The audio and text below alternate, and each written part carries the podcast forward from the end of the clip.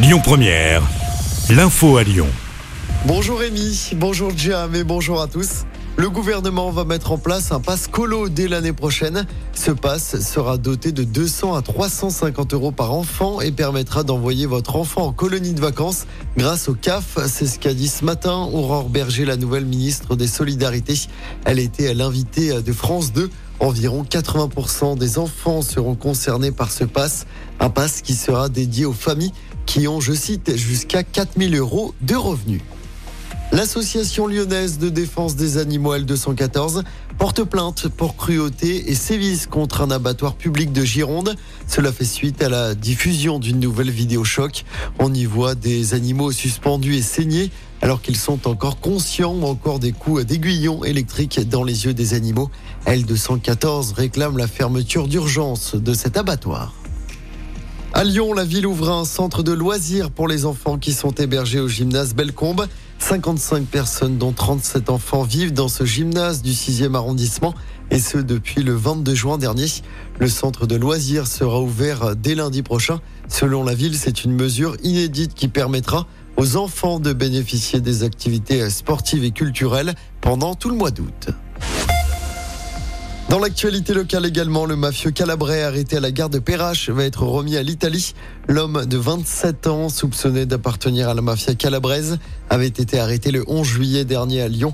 La justice française a autorisé la remise aux autorités italiennes de l'individu qui était recherché depuis 2021. Un mandat d'arrêt international avait été délivré. Son transfert en Italie est en cours d'organisation. Il avait été condamné à plus de 8 ans de prison pour de nombreux délits commis en Italie. Attention, la circulation s'annonce très difficile ce week-end sur les routes de la région. C'est le premier week-end de chassé croisé de l'été. Première difficulté à prévoir dès demain.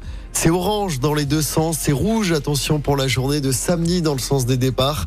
Bison Futé conseille notamment et sans surprise d'éviter la 7 entre Lyon et Marseille entre 6h du matin et 19h. En revanche, c'est vert pour les retours. Dimanche, le trafic s'annonce beaucoup moins chargé dans les deux sens.